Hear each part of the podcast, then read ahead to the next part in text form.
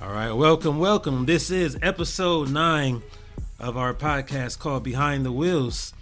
My name is DJ Artistic. I am a DJ and a cultural curator based here in Los Angeles, California. I want to introduce you all to my co-host EB. EB, what's good? What's going on, everybody? I am EB, the soul musicologist. I am a writer, blogger, and content creator based in Brooklyn with a love for everything black.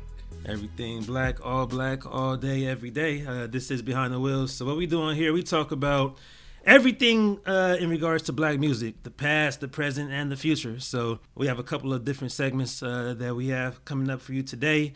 We're going to be talking about some classic, legendary artists, some artists who are on the way, and discuss uh, some topics that people have been discussing on social media. So, uh, before we get into all those things, we're going to catch up real quick. So, one of the main things we're excited about right now is this next Verzuz. Uh, we actually did have a, a, a, debate about D'Angelo versus music a couple weeks ago, and it looks like it's halfway coming to life because D'Angelo is having D'Angelo and Friends Verzuz coming up at the Apollo in New York. So, EB, I mean, what are you what are you expecting? Because it's saying D'Angelo v Friends as if it's like a, a concert presented by Verzuz versus the usual right. like 20 song format, song verse song. Like, right. It can go so many different ways. Yeah, I think because it's because it's D'Angelo number one, but definitely um, it's going to be something like celebratory as you know mm-hmm. he's doing it live at the apollo so of course he's going to have these celebrity guests come in they're probably going to play songs together some songs he produced probably singers that he's produced or worked with everybody will probably come in and it'll probably be, you know, just kind of honoring him. And it helps Verzuz because they get D'Angelo, but it also helps yeah. D'Angelo because um, it's time for him to come back from hiatus again, finally.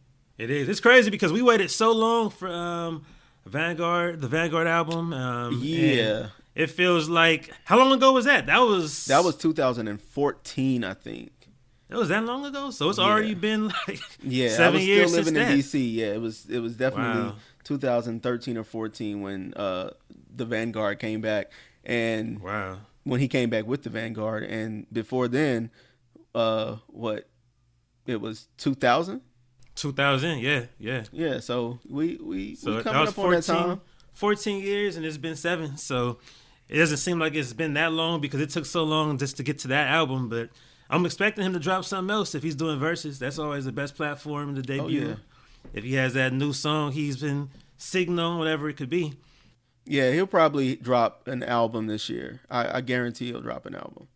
I'm expecting that. Who do you think is going to show up? Because I'm everybody's speculating Erykah. They speculate yeah. Questlove, Erykah, Quest, Maxwell, uh, Poyser, maybe. maybe Maxwell. I'm Raphael pretty sure Saadiq. Saadiq will be there. I'm pretty sure yeah. anybody who's New York. So, I mean, New York, Philly, like everybody he's worked with in between New York and Philly, I'm sure they're gonna show up to the Apollo for that. Yeah, Jill Scott, I would hope so. Yeah, I mean, if, yeah, if it could be a whole a whole thing, I'll be happy about that. Honestly, I'm happy with whoever shows up because we don't get to see D'Angelo do much of anything, so it'll be nice to, you know, at least tune in for that one moment. Yeah, that's facts. I'm definitely looking forward to that. And along with that, the biggest news of this week was the uh, Rock and Roll Hall of Fame inductees. So uh, a lot of our favorite artists were nominated for that. So as far as the nominees go, let's see. We have Jay Z. We have Mary J. Blige, of course, your favorite, my favorite. Yeah. Uh, we got Chaka Khan. We got Fela, Afro Beat, you know, legendary from Nigeria. We got LL Cool J. You know, we got Miss Dionne Warwick. So I'm definitely excited about that. Yeah, I think I mean, I would hope that both LL and Jay Z get in because the Rock and Roll Hall of Fame does not have a great track record with inducting hip hop artists, you know, yeah. for that great honor that they call the Rock and Roll Hall of Fame. But um, also, Chaka deserves it. Dionne deserves it. Mary definitely deserves it. Tina Turner deserves it. Tina and Chaka are actually in it, but they're Tina in it with too, groups. Yeah. So if they get in again, then they'll be a part of a special group that are nominated or have been inducted twice, but once solo and once with a group. That makes all the sense. Yeah. How does it usually work with uh, rock and roll? Is it is it similar to sports where maybe half of them will be admitted, or is it usually a majority case goes? Because I it's, haven't really. It's normally it's closer to half, and it's Mm. like yes, they vote, but the fans we can also vote every day. You can go to the Rock and Roll Hall of Fame's website, and you can vote for up to five, I think, up to five people that you think should be inducted, and you can do that every day. Every day. Okay, so Yeah. that means if it's I'm looking right now, you said five, so it's about as far as who we just mentioned, Tina, Mary, Fela, LL, Dionne, Chaka, Yeah. Jay. That's that's like seven, eight. So that, that means every day we gotta vote for a good four or five of them, different, and just mix it up. Cause Yeah, I, you just got to do it every Yeah. day. And they did release a preliminary poll that said I think Dionne Warwick was closest to the bottom, but people like Hmm. Tina Turner were closest to the top for you know being inducted. Wow, that's So crazy. far. I mean, I mean, I guess it makes some sense as far as who had the appeal, the what we call the wide wide scale mainstream appeal, but that's still nonsense to me. Like we gotta get Dionne in there for sure. Oh yeah, you know, and she's trying hard. You know, she on Twitter. Dionne Oh, she- ended up. She is- she been on Twitter. Yeah, I, love her Twitter account. She's She on there. Twitter at this point. Like Dionne Warwick is doing on Twitter what nobody else will do, and she's letting it be known that she ain't ready to put up with nobody shit. She said all the time, you know, you can be followed today but unfollowed tomorrow, and I'm just like, yeah, that's right. No, seriously, she on there putting people in check, and she she asking questions. if she don't know what something is, she's not afraid to ask it. And Oh yeah, yeah, she if you know. come, yeah, if you come at her sideways, she gonna check you like an auntie. So Yeah. yeah, she she gotta make the Twitter Hall of Fame if nothing else. I'm definitely rocking with her for that. So. That's what we have uh, going on in the world of music right now. The first segment we're going to be getting into, speaking of these legendary artists, uh, we have a segment that we do each and every episode that's called Rewind, where we mention some artists from the past. It can be anything from legendary artists that we talk about every day to those that we don't mention as much. So, for this week, um, who would you want to pick for your your Rewind artist? So uh, Rewind is it's a group that mostly everybody knows, but uh, I don't think they know much outside of like the one or two smash hits that they had. But it's Cameo, Cameo. Ooh, yeah, ooh, you know the yeah. Word Up Cameo, Candy Cameo. That's everybody's favorite. It's, It's, funny. yeah. everybody's favorite song. Everybody they got those they had those big '80s, the mid '80s hits that became like universal. Like the older people liked them, the younger people liked them, and now the younger younger people like them. Yeah, yeah, for sure. But yeah, Cameo started actually back in the early 70s. So they were like 1973, 1974. They started uh, right here in New York City. And originally they Hmm. were called the New York City Players. Uh, but yeah, you know, you know, everybody had the players, like you know. But by Ohio. the time, yeah, Yeah. yeah, by the time they were ready to release their uh, debut, you know, they found out that of course there was another group called the New York City Players because there are a lot of players in New York City It's a whole lot. It's a whole yeah, lot. Of, it's what it is what we do. So um yeah, they released their first album in 1977 and Cameo is one of those groups that they lasted so long in the business that we heard their sound evolve. So they started out really really funky like it, they were almost like an Ohio players at one point, or they were almost like a Parliament Funkadelic in a lot, in a in a sense. But um, as they evolved and as the band grew, then you know we saw they got jams, they got the hits like the dance hits that don't ever quit. But then they also have ballads like "Why Have I Lost You" and "Sparkle," and I think they do their best Sparkle, at man. the ballads. Like their ballads are like top tier. Um, but they they've always been around their the definite foundation of the '80s. Um, songs like "Candy," "She's Strange." She's strange. Goes. Listen, yeah. I like the way she walk. I like the way she talk. You know all that with the rapping. they was like, we can't pay nobody else. We gonna rap it ourselves. They ain't need no Melle. Mel. Yeah. They, Yeah, they didn't need none of they that. It was down. like it, they had like 14 people at one point, so they was like, "Well, we can't Wow. split the check no more." So one of us gonna have to come up with a rap. But you know, they set that foundation in the 80s, and in 2001, they were actually featured on Mariah Carey's song "Loverboy" um, because it was Hmm. the song and you know the premise of Glitter was based on the song Candy. It was about the 1980s in New York. Um, but Larry Blackmon, who was the lead singer, he also co-wrote that song. And then other people in the band, you know, they've toured with OutKast and worked on um, Miss Jackson and Prototype. Like if you hear those songs live, then a member of Cameo helped create those. And also Hmm. Oh, wow, uh, wow. gospel legend John P. Kee, he actually started with and toured with Cameo, you know, back when he was in college. That was like I didn't know that. yeah, he got his Wow. start, you know, with Cameo, you know, on the road.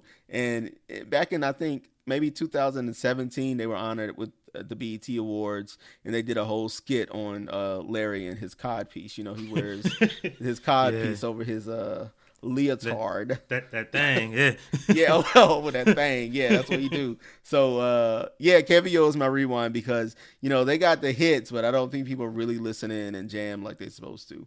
For sure, I feel like with Cameo. So one thing I didn't realize, but it makes sense. Um, it might have been a few months ago. I don't know who brought it to my attention, but I was mentioning that when it comes to certain like white crowds that you get for like say a corporate party, mm-hmm. uh, of course um, the black folks love candy, but the white folks um, they don't know candy as much. And somebody was like, yeah, th- their favorite song is Word Up. They like Word Up, and yep. I was like, wait. And then somebody said that that was their biggest hit. I didn't it believe was. it. That's yeah. And I looked it up, and yeah, it's it's uh more commercial. That's what we're gonna call it, more commercial. Yeah, yeah. It's just like uh, with groups like Atlantic Starr. You know, the black people we listen to Me and Circles, hmm. but the white people want to talk about the Secret Lovers and the Always, like the big, big yeah. hits.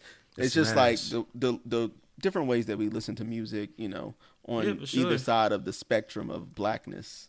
Definitely happens. Same with "Kool and the Gang" To me, like Celebration is the biggest yeah, song for man. whenever it's uh, anything in the world that it could be a championship game. It could be a parade. You're gonna hear celebration, but yeah. but for us, we might go for something like Summer Madness, or you know, it's it might, it might even be too hot. We just got a whole different we, yeah we preference. Celebration is not typically what we would play from them.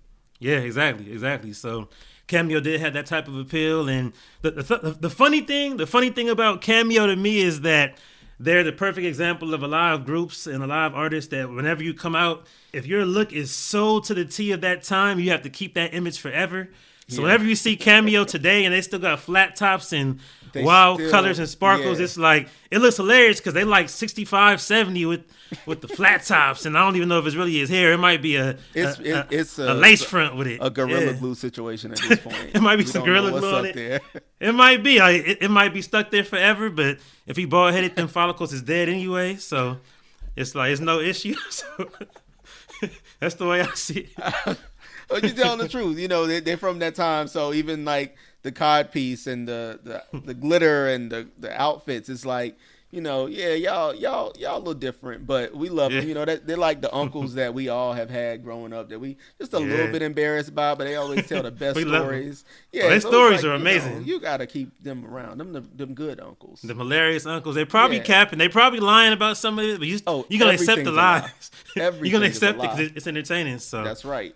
Much, much love to cameo for that. So for my my rewind for this week, I'm gonna go into the '90s. So my pick for this week is actually Zhané. We've mentioned Zhané a couple times before, but definitely one of my favorite duos. And it's crazy when you look back at certain groups and realize they only had sometimes one and two albums. And with Zhané, they really only had two albums. They had a few features, like they had the Busta Rhymes "It's a Party" song, but for the most part, everything that we know from them mainly came from that first album. So with them, just like a lot of singers, they came from Philly. They met at Temple back in the day, and their typical type of name, you know, black folks love combining names. So it was Renee and, and Jean. So they made it, it was John A, and they converted that to Jean A to make it have some appeal. But they came with that first album pronounced John A, and what I what I like to call that is uh, they hit us with a, with a three piece. They came with three powerful singles that you still hear today all the time. So I don't care what generation you're from. You know, hey, Mr. DJ, you know, Groove Thing, you know, Sending My Love. And I feel like at the time, Hey, Mr. DJ was the biggest song that they had. I feel like you probably hear Sending My Love a little bit more nowadays for some reason, but you still hear them all. It depends on where you are. But I think a lot of the, the uh, millennials, the, the lower half millennials and Gen Z, they love Sending My Love. I think uh, Chloe and Halle, somebody actually predicted it. Somebody on Twitter maybe two years ago said that they would love to see them remake that song, and it happened this year. So Chloe and Halle actually have a remake to that song, uh, "Sending My Love," and they came. They had a couple more songs. They had tracks on um, soundtracks, and my favorite song from their second album was probably "Crush." They had a track called "Crush" that was Ooh. just the, so, man, just, the video, yes, yeah, it was just so smooth. And I feel like when you hear their their music, it's certain albums and groups from that mid '90s period that it sounds like the 90s whether you love it or, or don't like it, it is it sounds so 90s with them it still sounds pretty modern i don't think it sounds like whether you hate the word dated or not, like especially Mr. DJ and Sending My Love, like Groove Thing, mm-hmm.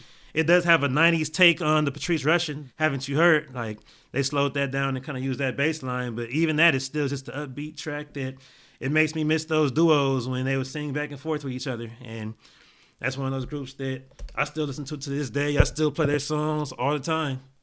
Yeah, I love love Zhané. Hey, listen, let's talk about Black Girl Magic real quick because let's only two black girls could meet at Temple and hmm. one name be Renee. Hmm. and yeah. they be like, hmm, let's call ourselves Janae. And then they be like, nah, that's like everybody else. You know what? If we do it with a Z and a H, it's Janae. Hey. And hey. the rest is history. You know, they but this is the thing, they can actually sing their asses off. They like, can. Together they are amazing, but separate because they still work separately. They, they, sound so amazing. And you were right. Back in, you know, 94, 95, you heard more Hey Mr. DJ. It was a big song. And then they had the song with uh Naughty by Nature, the Jamboree song where they were singing. They are on there. Yeah. It was on the Low yeah. Down Dirty Shame soundtrack. But now sending my love is the song that's connected most with like the younger millennials and gen z like you said. They haven't had an album since 97 but those songs still stay around. And for three of them to come from the first album that really talks about how good that album was. Seriously i've heard uh, sending my love sample too uh, a rapper who passed a couple years ago Chinx Drugz actually has a remake mm. of that song and it's it's dope. He, he sounds like just like uh if you if you heard Method Man or somebody on a song back then, like he comes on with that smooth New York flow, and it's it's just a perfect combo. So I feel like those songs are just basically timeless, and it's one of those groups that you never really heard why they split. I'm not even sure. They see this is the thing they keep it so in-house which i love because they're like no mm-hmm. we don't want y'all knowing our business we not for the drama yeah. It's they but they do not communicate they don't, they don't. follow each yeah. other they don't talk wow. like Jean never talks about ever. I never see her repost anything Zhané. but Renee, wow. I feel like the majority of what she posts has to do with Zhané and like looking back. Um, but not mm-hmm. Jean. I think Jean is more focused on like her group with her husband and doing other stuff. But yeah. I, I, mean, it it could be over. A, who knows? It could be over a boy. it could be over yeah. a, a Popeye chicken sandwich. At this point, we just don't know why they split. Yeah. And I'm hopeful that they will reunite, like at one of the BET Awards or something. Come back and yeah. come out singing "Hey, Mr. DJ." You know, just take us back. I'll be hyped if that happened. That's true. Because I mean, it's one of those things where you know it had to be serious. I mean, because if if they just split and there's no communication, there's no talk, it's good that it was in house, like you said. It was yeah. pre it was pre social media, so it was no speculation, there was no rumor like I heard she was dating the dude that you know, and and it's not always about a guy. It could be about music. It could be about it could be about anything. It could be yeah. creative direction. Who knows? Listen, yeah, because I mean they because yeah they are creatively. I think if you listen to them separately, you can hear the difference of style. So maybe yeah. one wanted something that the other didn't. Who knows? Yeah, it could be the case. So either way, much love to them for what they did together and separately. So yeah. that's our rewind for this week. Uh, next up, we're gonna flip it. We're gonna do fast forward. Fast forward is where we discuss some artists who are making some strong waves right now, making some impact, and we see them being a being a force in the future. So, who would your pick be for this week? All right, so I discovered this girl and kind of fell in love because it reminded me of an Amy Winehouse meets maybe like a Corinne Bailey Rae musically. Her name is hmm. Celeste. Um, she was born in America, but she was raised in London. So I'm getting closer Still to like, UK. Yeah, yeah I'm, I'm getting closer to it being like American American because she is American. I mean, you know you know, she was born here. I mean, born here. Yeah. Yeah. Technically. But, technically. Yeah, technically, she's American. But like I said, she reminds you of like an Amy Winehouse or a Corinne Bailey Rae. Um, hmm. Her parents are British, obviously. Um, she's also half Jamaican. And her influences were people like Aretha, Ella Fitzgerald, Sly and the Family Stone, Alice Coltrane, Thelonious Monk, and Ray Charles. So far, she's only released one EP and her solo album just came out earlier this month. Her EP was called Lately, and her debut album is called Not Your Muse. Um, the songs mm-hmm. that people should check out are Strange, Love is Back, and Both Sides of the Moon. So if you like that Brit sound, if you like live instrumentation, if you like Amy Winehouse, if you like Corinne Bailey Rae, if you want something that you can just relax to, and an artist who actually her voice is like very comforting for some reason, it's like very versatile, comforting voice, then you should definitely check out Celeste. Definitely, I've, I haven't heard of her before, so just yeah, from everything just you described, yeah, everything you just, you just described makes me want to check her out and see what she has because it sounds like I can just picture her vibe. It just sounds like something I can drive down PCH and just cruise yep. and just. I don't know what PCH is, but yep, yep, it's something you can drive to. Oh, look at you! Hey, through. hey, basically, it's it's Pacific Coast Highway. Highways. One side is just the mm. ocean, so. Imagine you driving, you see the coast on one side, where is this yep, water, and you see the mountains on one side. That's Celeste all the way. That's yeah. her music. That is her okay. music. It's it's a uh, it's it transports you to like this tranquil place in life, and that sounds like it's very relaxing. Don't fall asleep. Don't drive over the cliff, and we good. Yeah, got you, got you with that. All right, I'm gonna check her out for sure. My pick for this week is actually D Smoke. So mm. D Smoke, um, a rapper from Inglewood. I would say he definitely has somewhat of a unique trajectory, but it's not too surprising in this in this era because um, with him, he's been around rapping since his first project was probably about 16 years ago. He had a project a long time ago called Producer of the Year, 15, 16 years ago. And he's from Inglewood, so he grew up not too far from me and everybody who I grew up with in LA. But I didn't really know him by name or know who he was directly until he was on Rhythm and Flow on Netflix. And it was actually my my manager and her husband who uh, who were watching Rhythm and Flow one time. I was at their house and they're like, "Yeah, it's a dude on here. My favorite dude is from Inglewood named D Smoke." And I'm looking at him and I'm like, "He looked familiar, but okay." I couldn't tell where where it was from. Like, you know, typical LA rap circuit. You've seen people forever, but you don't really know where they came from. So just watching him there, I was like, "Yeah, he has somewhat of a Kendrick type of uh, vibe, but it's still different." I'm like, he's rapping bilingual. He's playing piano, so he he's talented. And then um, when I actually was able to meet him. I realized that okay, I, I know exactly who you are. He actually used to run a spot with one of my friends called Woodworks that's over in Inglewood, and it was like a kind of a live recording studio slash small performance piece. And he was the type of he's one of those rappers who a lot of times new rappers they've been doing things involved with music forever. So even before he was uh, blowing up with, with rap, he was just running this studio, and he's always been been a factor in, in that way. And he was also a teacher teaching, I think maybe history or something like that at Inglewood High. So he's not the typical rapper, and because he's in his mid 30s. So it's like we're so used to back in the day when rappers came out at 19, 20, but now we have rappers who come out as veterans. So when you hear his first album,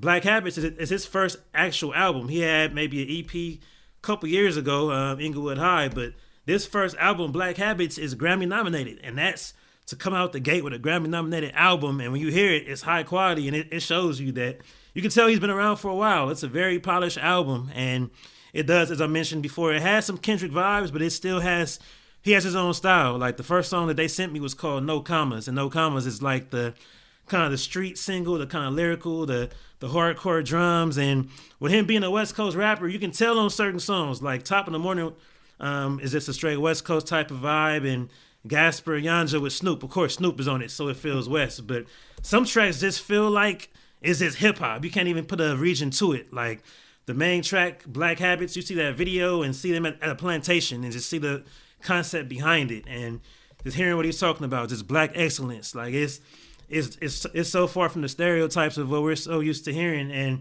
when we discussed the the, the artists who were nominated for the rap album of the year this this year, he he perfectly represents that. All five of them had like hip hop projects where they were not commercially forced. Like he doesn't have a single radio song on there that's like getting major radio play, and he doesn't need it because he's still been able to reach that height with what he has with, with a strong project. So once again, for this to be his breakthrough project, I'm like, what are you, what are you gonna do for your second and third album? So it's the sky's the limit for him, and I'm I'm definitely looking forward to it. So uh, as far as you being in New York, were you familiar with him at all, or what did you I even know about him? So okay. I recently got familiar because one of my sisters is in love with D Smoke, and she okay. wants to um, probably marry him and have all of his babies. Hey. I don't know, but uh, she told me that he, he was brothers with uh, the singer Sir.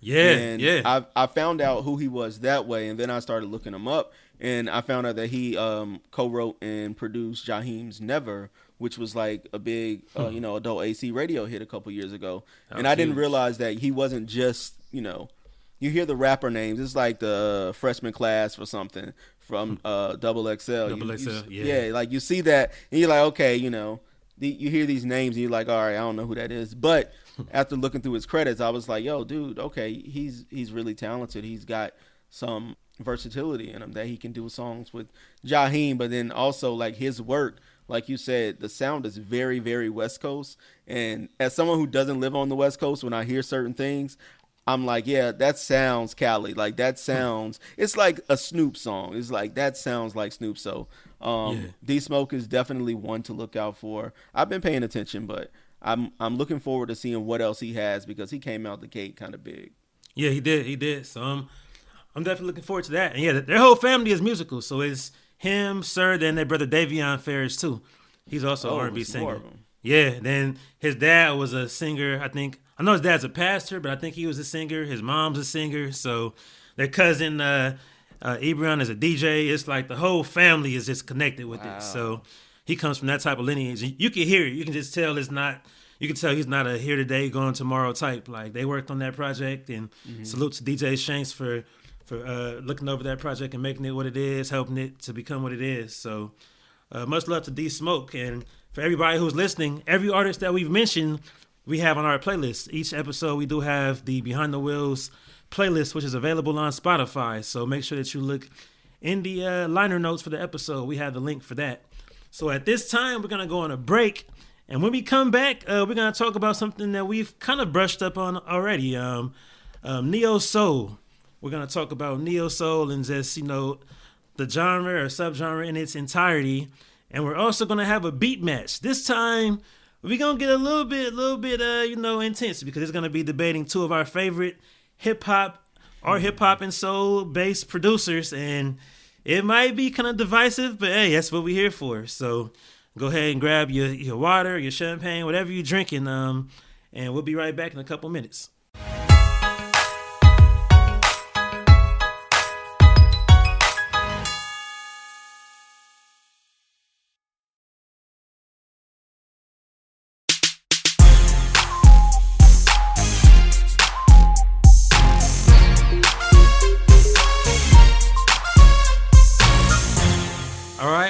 Welcome, back. So once again, this is Behind the Wheels.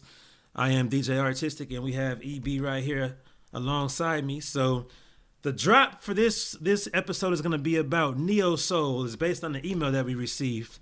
Um, the email we received requested us to just discuss neo soul. They want us to talk about the origin story, the underrated artist, or even the overhyped artist, why it didn't sustain, not just in the sound but in meaningful content, and why it didn't break through commercially to that level.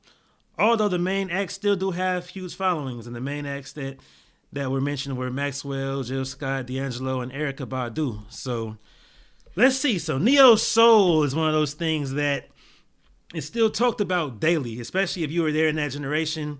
I would say anywhere from the 30s up to even the early 50s crowd was probably the biggest um, direct target base for it. The actual title was given by Kedar Massenberg. I know that back in the late 90s, and I think he was a label exec or something like that. And uh, we can get into everything, but one thing that I remember hearing is that a lot of artists didn't like the label, and a lot of times when certain subgenres come around, artists don't like the label. But we can get into that. Um, we can get into that in a minute. But the first thing I want to say, similar to how we broke down New Jack Swing, what do you feel was like the first neo soul song or album or what group? Because it's so many different points that people point at and look at, but it's kind of hard to say Right. who was the actual origin. it's hard to pinpoint exactly, you know, which sound. I mean, we know which artist was the first because they were labeled like the queen of neo soul. Um, if you Yeah. listen to like Erykah Badu and Yeah, Miss Badu. Um, but I would go I go back to like the 80s and listening to groups like Loose Ends or Soul II Soul because Hmm. basically what neo soul is it's nothing different than regular hip hop soul. The only difference is there's live instrumentation um, because they both have the same. Uh, they're built on the same elements of hip hop samples, and they're built on you know these soulful vocals over the hip hop samples. Um, so I I think groups like Soul II Soul and Loose Ends probably I'd probably say they were um, some of the early ancestors of neo soul. Yeah. A lot of people didn't like the title, and I, I agree. Like sometimes I'm like because they weren't doing anything different. What it is is it was just a way to market it differently. So yeah, that's true. That's true. you know, a singer like Erykah or a singer like Eric Benet or even Jill Scott or an India.Arie could also have uh, radio airplay and compete with somebody like a Mariah Carey or a Toni Braxton or a Faith Mm-hmm. Evans who weren't necessarily using all of the elements with the live instrumentation, but they still were building their music upon the samples. They still were singing soulfully and you know in a throwback to the old school. Um, but yeah, Soul II Soul and Loose Ends, those are the two that I think hearing them, I'm like, okay, I can see how, you know, Neo Soul evolved from what these groups were doing in the late 80s. Yeah, because I we've had debates about that. Like, what do we even call that era? Because some people have called it British soul. We've Yeah. heard that acid jazz had some roots in that era too, Mm-hmm. and like even like brand new heavies type artists. Like we've heard them be mentioned in that kind of acid jazz era. But some of that has some type of influence or some type of like ancestral roots. I would say to neo soul and. Even I even question like so Tony Tony Tony in some ways Yeah. has a neo soul ish type of sound to me. And then even Groove Theory, even we just mentioned Jeanne, like Yeah. some of what they did to me, if if it had been released five years later, it would have definitely been labeled as neo soul because it didn't sound like what Mya or Destiny's Child or She'kspere did with TLC. Right. So I feel like that could have been labeled the same way, but it came before that label was even there. So with that, even with D'Angelo, when he dropped Brown Sugar, that term neo soul wasn't really out. But by the time he came back with Voodoo, it's like, oh, that's neo soul, and it's like, is it? Or if if it was, that means Brown Sugar was. But is it just because that's what we call it now? So.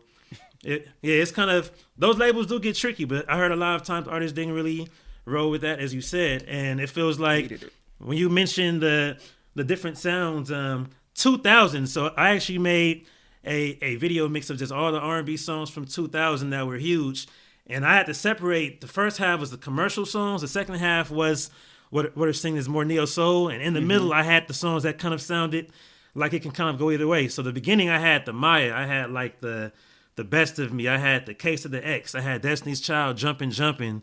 Then I, I kind of moved into like the Carl Thomas, I Wish, the Summer Rain, the uh, Donell Jones might have had a song at that time. Uh, even like Ruff Endz had songs that were a little bit more soulful than the commercial synthesized sound, but it wasn't quite neo soul. Then the neo soul, we had those four albums that we discussed before. We had Musiq, uh, which is still not as deep in neo soul, but still, I mean, it's the same, still the same lane. I would say you had the Musiq album, you had Jill Scott's debut, you had the uh, Mama's Gun, Erykah, and you had Voodoo from D'Angelo, and those four albums to me were like the most definitive for that year.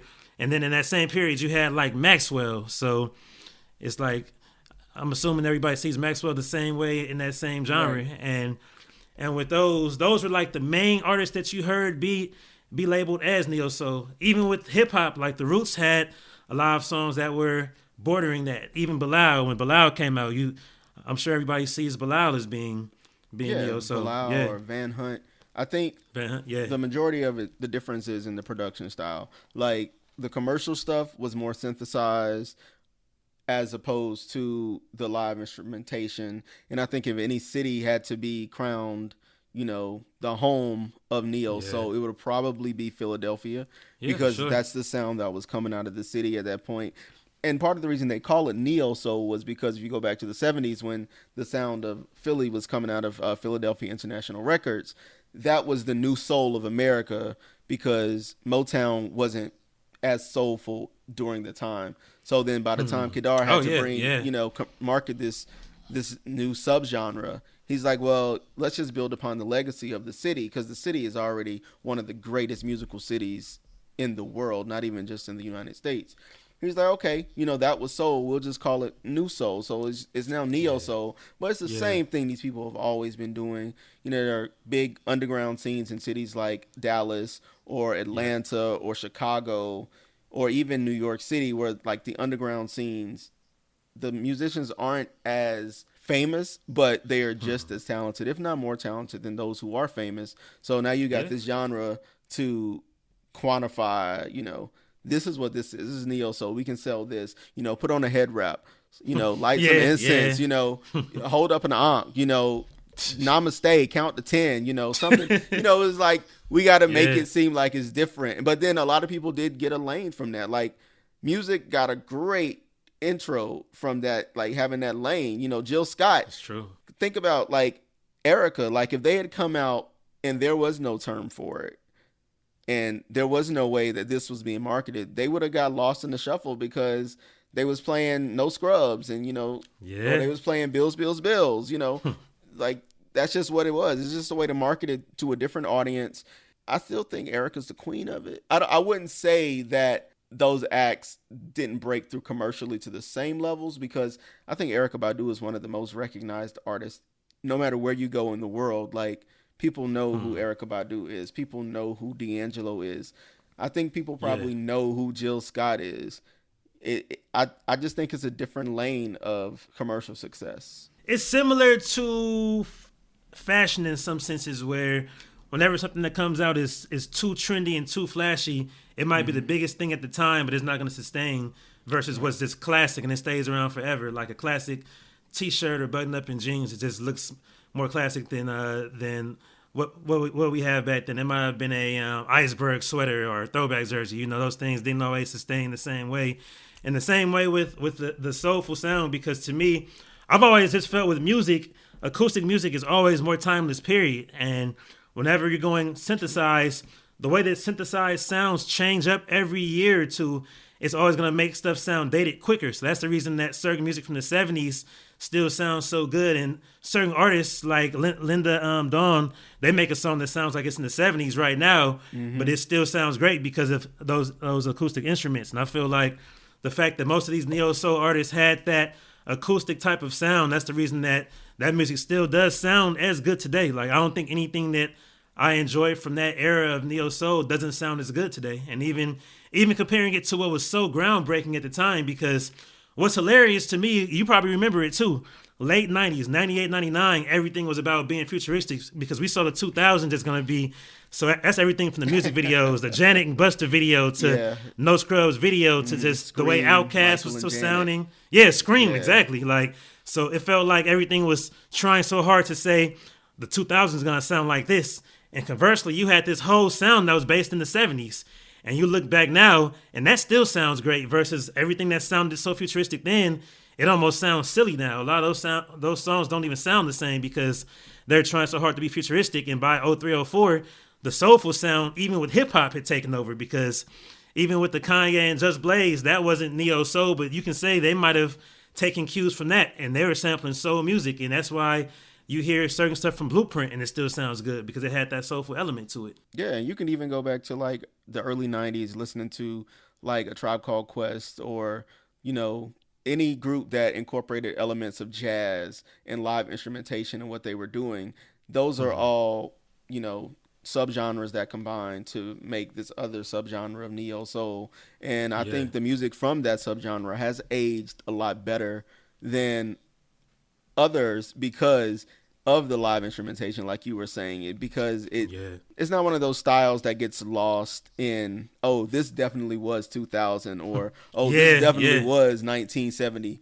You know, it, wasn't sure. it wasn't um as heavily produced, but it still sustains today. And I think uh, for the artists who wore the faces of neo soul back then, a lot of them have gone on to have great careers by just being still like they're still doing yeah. exactly what they were doing then. They didn't have to work to change because oh now everybody's doing this or now everybody's doing that. They could still just be. Definitely. I agree with that. And um, before you move on um, do you think there were any artists who were slept on in that era? Anyone who was underrated or who didn't get the love or shine that they were supposed to get? It was a lot yeah. of them but yeah. yeah i mean like uh, I, you and i have talked about adriana evans before you know. First people, one i was thinking yeah. Yeah like adriana evans. Um, if you were not Erykah Badu, Angie Stone, D'Angelo, Maxwell, maybe a Jill Scott or Eric Benet, then you were yeah. slept on because a lot of them were making like mm. great music. I'll say Bilal. I'll throw Bilal in there. Yeah, Bilal, Van Hunt. Those yeah. top top names. Beyond that, it was a lot who did get slept on.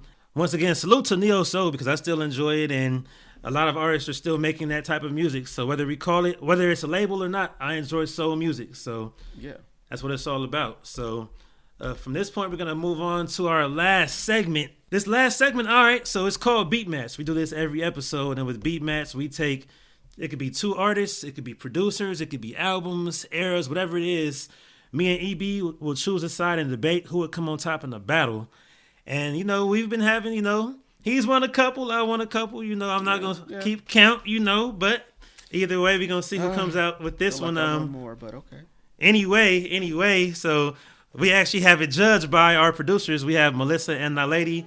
They always judge it, and they will give their input on who they think's won the uh, the debate. So for this beat match, um, last last week uh, we celebrated the birth date of uh, J Dilla, the producer originally known as JD, but we call him uh, J Dilla, probably because Jermaine Dupri had the uh, name JD, of course. And then that's you know that was his, his birthday last week, and to me, he's one of the greatest producers of all time. And one of the debates I've been hearing for years is about of course, we've heard everything from Dilla to Dilla versus uh, Q-Tip or Dilla versus uh, even DJ Quik, but I've been hearing a lot about Dilla versus Premier and who people prefer as a producer. And with that, EB, who would you pick if you had to pick one of those two? If I had to pick one, because I do love them both, um, it's probably Primo, DJ Premier. Really, really, yeah. Okay, okay. Well, my pick is Dilla. Uh, almost easy, but I mean, it, I do I do love Premier. He has some classics for sure, but I'm rolling with Dilla on this one. So what we do in this in this format, we debate, we go back and forth, we have rebuttals. Uh, you know, EB, since you're my guest, I will let you go ahead and get this thing started. So why do you think Primo would come out on top against Dilla? They both have signature sounds, but Primo is like the classic sound of New York. Like he is a cornerstone of like East Coast hip hop on all levels. Like in the 90s, when you thought about an East Coast producer, that was one of the first people that you thought about. Um, it's pretty tough because they both have a lot of the same styles, but Primo does this thing where, first of all, he has like this immense knowledge of the music that he, he's sampling or whoever he's producing. So he hmm. has a style where he takes different parts of different songs, and it could be the same song, different elements. They could be different songs, the same element. He will stitch them together to make a new song. And he also does one of my favorite things is when an artist samples themselves, he's hmm. like really big on that. Like, okay, well, you know, I'm working with you let me think. Okay, you had a hit song, you know, 10, 7, 3 years ago. Let me sample that and tie it in with the new sound that you want to build upon. I think he is one of those people who he's an encyclopedia of knowledge. Like you can't name a song from hip hop, jazz, rock, whatever genre you can't throw it at him and he not be able to name it back at you. And then he could probably hmm. scratch it in his head like in five seconds. Like, you know, I'm going to take this from this Nirvana song and I might take this from a Q-tip, a, a tribe song and I put it together. And now it's a new phrase that somebody got to listen to. And he was also part of Gang Starr. I mean, anybody who is a hip hop head will know Gang Starr is one of the best hip hop duos. And it's rare that the DJ of the group goes on to be the most famous one. Hmm. and that that's what he did with Gang Starr. Like, yeah, everybody loves Guru, hmm. but yeah. you know, everybody knows who DJ Premier is. Even if even if you don't know what he looks like, if you've never heard an interview, you'll know a DJ Premier song here. He has a, a distinct style. Okay, I can rock with that. So, yeah, Primo is definitely one of my favorites. I mean, what he did with Nas is like is insane, but I feel like Dilla. Um, I would say for me personally, outside of I would say Dre and Quik, Dilla has to be my favorite producer, especially for hip hop.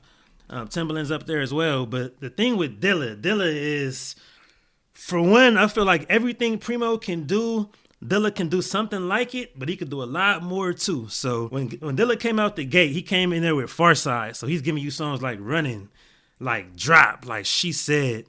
And then he gets with Tribe. And I'll say a lot of folks didn't really care for what he did with Tribe, but it was still, if you listen to it, he, he made some great music with them, like Once Again. And a lot of those songs on there were banging. But when he came back on that last Tribe album, Find a Way, that's one of the craziest beats I've heard. Like, Find a Way is so cold. And then when he really caught his stride in that 98, 99, 2000, when he got with that, with, with the Ummah, with Q Tip, and everything they made. So the, the Common album, you you listening to Like Water for Chocolate.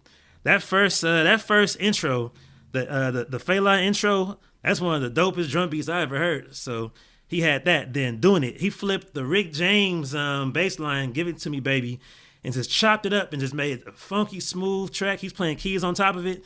And that's one advantage I say is that he's a musician as well. Like Primo is a genius when it comes to samples, but Dilla can can go without samples. He can just take a small sample, but he's gonna play everything on top of it. And then we hear the light. The light is one of the most epic hip hop songs, of course. The way he flipped that Bobby Caldwell, he had that. But along with that same era, the same year, he had the uh, the, the stuff he did with Erykah. So I'm not sure if he did produce Clever. I'm not gonna count Clever because it's he's not officially credited for producing Clever, but everybody says he did that. But Didn't Cha Know, like that's something that most rap producers are not making a soulful, smooth groove like that. So when I hear You Know, it's just like that's just something that's so fire, and that's just what he was doing outside of the group. So the same way that that uh Primo had Gang Starr, Dilla had Slum Village and Slum Village. The, the thing that, that's crazy is that their biggest songs came after Dilla left, but they were big enough to have those songs because of what Dilla established for them. So before they had Selfish and Tainted, they had that fantastic volume two. And that whole album, I'm talking about the intro on there to to climax to players. The song players, it's not even saying players, it's saying Claire. And the way he modulates that and flips those sounds to make it sound like it's saying players is just so genius. And it has get this money. And when you hear the way that he flipped the sample for um for Raise It Up, it's from a, a random techno song. If you if you heard the original song, even as a producer DJ, you would hear this and just ignore it. You might just think this is some nonsense. Let me cut this off. He chopped that up and threw some drums on top of it and made it a, a banger. And it's like for him to do that was just so genius to me. So that all happened even before he started making his his project his projects like his finale uh, donuts and working with Madlib. So that's just the, the first part of what I have to say about um Dilla. So I'll let you get your rebuttal in right now. Yeah, no, Dilla is great. He is one of the greats. Um, I think you were mentioning Dr. Dre and Quik and Dilla being amongst your favorites. Um, you know, they actually said that Primo was the one of the world's greatest hip hop producers, right behind Dr. Dre. And I have to agree. I think Primo is definitely hip hop, but I don't think hip hop restricts him. You know, he can work with anybody from any genre. Like he's worked with Christina Aguilera. He gave her a big hit with Can't No Other Man. He's worked with Limp Bizkit. He's worked with Kanye, Janet Jackson, D'Angelo. You know that hmm. that Lady remix is classic. Like Ladies are already yeah. a great song, but the remix and the video people remember with AZ that was that was Primo. I think that you know, he he's worked with people like Heavy D and Soul II Soul, which is great. But he was instrumental in the careers of Biggie, in the career of Nas, and the career of Jay Z. Like he was on all of their debut albums. Like he helped to establish them and their sound as one of you know the premier, no pun intended, DJs in hip hop a lot of Dilla's legacy rests on the fact that he passed early. It it is, you know, we we appreciate and remember Dilla, but a lot of that is because he passed early. And that happens with artists. Not to say that his work isn't great because it is great, but a lot of his legacy rests on the fact that he passed early. If he was still alive, yes, he probably would still be doing amazing things, but Primo has been around to prove that he is still doing amazing things. And his legacy, people don't appreciate him because he passed. They appreciate him because he's DJ Premier and that he has been a cornerstone in the New York and the East Coast hip hop scene. I hear you. I get it with certain artists. A lot of times when certain artists do pass, they they do get that like they, they do get uh, heralded as being legends. But with him, I think it's a lot different. I feel like so here's the thing with him. He didn't have those super high peaks when he was alive because a lot of what he was doing was not for the bigger artists as much. So he wasn't working for when he came out after Primo, so he didn't even have a chance to be on the debuts of those classic albums. But he still was instrumental with the Q-Tip. Like you have the Breathe and Stop type songs and Let's Ride, and he was a, was part you know So Soulquarians and working with the Roots and of course the far the Pharcyde songs I mentioned. He rocked with Busta Rhymes. Like Busta Rhymes basically has a Dilla song on every album, and he kind of had that Tupac way of being um, prolific, where even for years and years after he's dead, he has, he has all these beats sitting there that people still use, and they're still fire. And I feel like with his, with his his style of production, it's still try people try to imitate it a whole lot. Like Primo for sure is imitated all throughout the '90s and 2000s, and you still hear Primo drums. But Dilla is like even when he was still alive, I think a lot of folks are trying to emulate that style, and he influenced a lot of producers who were in that same era. Like even when you hear Hi-Tek, High Tech might have had a higher peak than Dilla at the time. Like if you think about 2001. Hi-Tek had the song with Jonell, Round and Round, but his style kind of came from Dilla, I would say. They're both Midwest too. Um, of course, Dilla was Detroit and Hi-Tek was Ohio, but I feel like that kind of offbeat swing that you heard, even when you hear songs like Musiq Just Friends, them them offbeat hi hats, I feel like that kind of came from what Dilla was doing. I think a lot of his influence uh, showed even when his name wasn't as big. So even if you listen to Janet Jackson, we love Velvet Rope, uh, Got Till It's Gone. It's like that song was um, basically Jimmy Jam and Terry making a Dilla type track. Like they heard what Dilla did and they remade a Dilla track, and then Dilla went and remixed it just to have his his own version of it. So you hear that, and it's like you you, you see where that influence was, and he he rocked with folks like Les Nubians too, and gave them just some some true bangers. And I throw it back to you. Yeah, Dilla's great. He is, and I appreciate all the work that he's done for everybody. But I stand firm in a lot of his work being honored after his death. There's a certain bit of hype there like I'm not saying he's all hype because he is one of the best, but there's a certain level of hype and there's a reason why his work wasn't as popular while he was alive as it has been in his death. Like you take somebody like Premier and you know he's worked with the legends like KRS-One, the Biggies, the Nas's, uh, I mean even his work with Guru with Gang Starr, you know that's great. He's also worked with the Heavy D's, but then he can he's proven that he can work with an entire new generation of people and his style is still popular. So he's still here doing his style that other people have been trying to imitate for over 20 years now but it's still only one DJ Premier and he is the king of the East Coast. I feel it. I feel like J Dilla is still the king of just the sample creativity. I feel like as much as I love Primo samples and what he's done on a lot of songs, it's certain tracks with Dilla that I don't think any other producer would hear what he hears and make make what he did of it. And one thing I could say too is Primo's style. It's a legendary classic style that he didn't have to change, but it's kind of been the same sound overall. So no matter who he's working with, that same Jay Z song sounds just like the the Biggie, sounds just like the Heavy, sounds just like the Gang Starr. Dilla was always able to modify his sound for each artist. So he did for Common, didn't sound like Tribe, it didn't sound like Pharcyde, it didn't sound like Busta, didn't sound like like Erykah, didn't sound like the Mint Condition remix he did. So I feel like, and he didn't have those exact heights. So I will give Primo that part of it, but at the same time, the fact that he had so much to listen to because he's not the only producer who's died in the last 20 25 years and with that he he still reigned supreme and he still got major love when he was alive. It's just that he came out in the era that wasn't the golden age of hip hop, but he was right after that and he was the king of that era, I would say. And that's that's where I'll I'll go ahead and um, rest my case. So at this time, our producers will deliberate. Uh, hopefully they, they already got some uh, some of that Erykah Badu or something that Dilla produced in their headphones or something, and that can influence their decision. But we'll go ahead and let them deliberate, and we'll see what they come up with. Well, well, well. Getting tired of y'all every two weeks. Is, these were some good arguments. Um, but I will say I'm going with J Dilla this time. Right off the bat, like the examples of the songs and the artists, the variety around that, like the moments that they created, whether it was posthumous or not, like it was just a moment. So it continues to be. So I'm going with him, although I think DJ Premier is super talented and definitely like made his mark in early hip hop.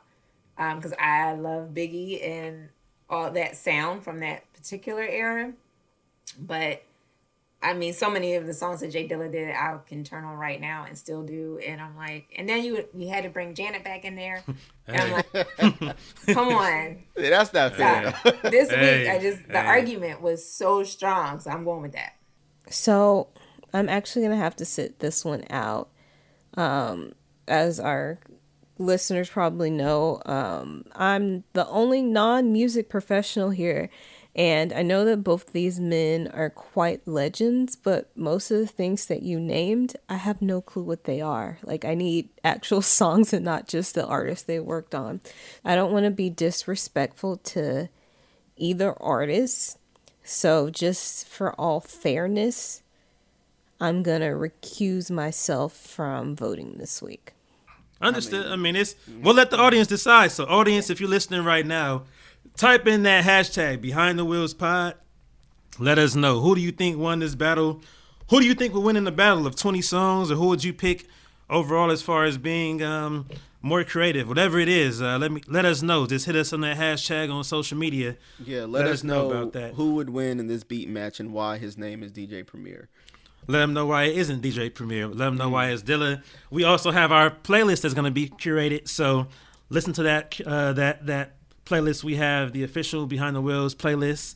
It's in the liner notes once again. So if you have any suggestions for our topics for the drop, for any artists you want us to discuss, or even for our ne- our next beat match, go ahead and send us an email. Send that email to behindthewheelspod at gmail.com and we'll definitely um, respond to you and make some things happen. So until next time, um, you know, I will be the champion. You know, even though I only had one one vote, that's all I needed. You know, one zero this time. Wait, and, that's hey, how hey, it works. That's how it works. Hey, hey. She forfeited that vote. Either way, all right, all right. We'll see what the what the audience says. We're gonna be checking social media the next couple of days, and we will see. But yeah, until next time, uh, this is behind the wheels. That was episode number nine. I appreciate y'all for rocking with us. We have so much more in store for you. So continue to just, you know, to, to tune in. Make sure you share the word to your friends. Follow us on Instagram. I am at DJ RTISTIC. EB, what's your Instagram? EB, the number four, Prez, P R E Z. So EB for Prez. EB for Prez. Okay. And make sure that you go ahead and rate and review us on Apple Podcasts leave that feedback for us. And once again, check out that playlist. We have the links in the show notes. And I want to thank you all once again for listening. This is Behind the Wheels podcast. Catch me on Twitch every weekend, 8 p.m. Pacific, 11 p.m. Eastern. And that is twitch.tv slash RTISTIC 310. EB, you have anything to let, let everybody know before we head out? Yeah, um, DJ Premier, you know, hashtag Behind the Wheels Pod, DJ Premier. Come on, don't don't embarrass me, y'all. Let's see. All right, we're gonna see about it. We're gonna see. Until next time, we appreciate y'all. Artistic out.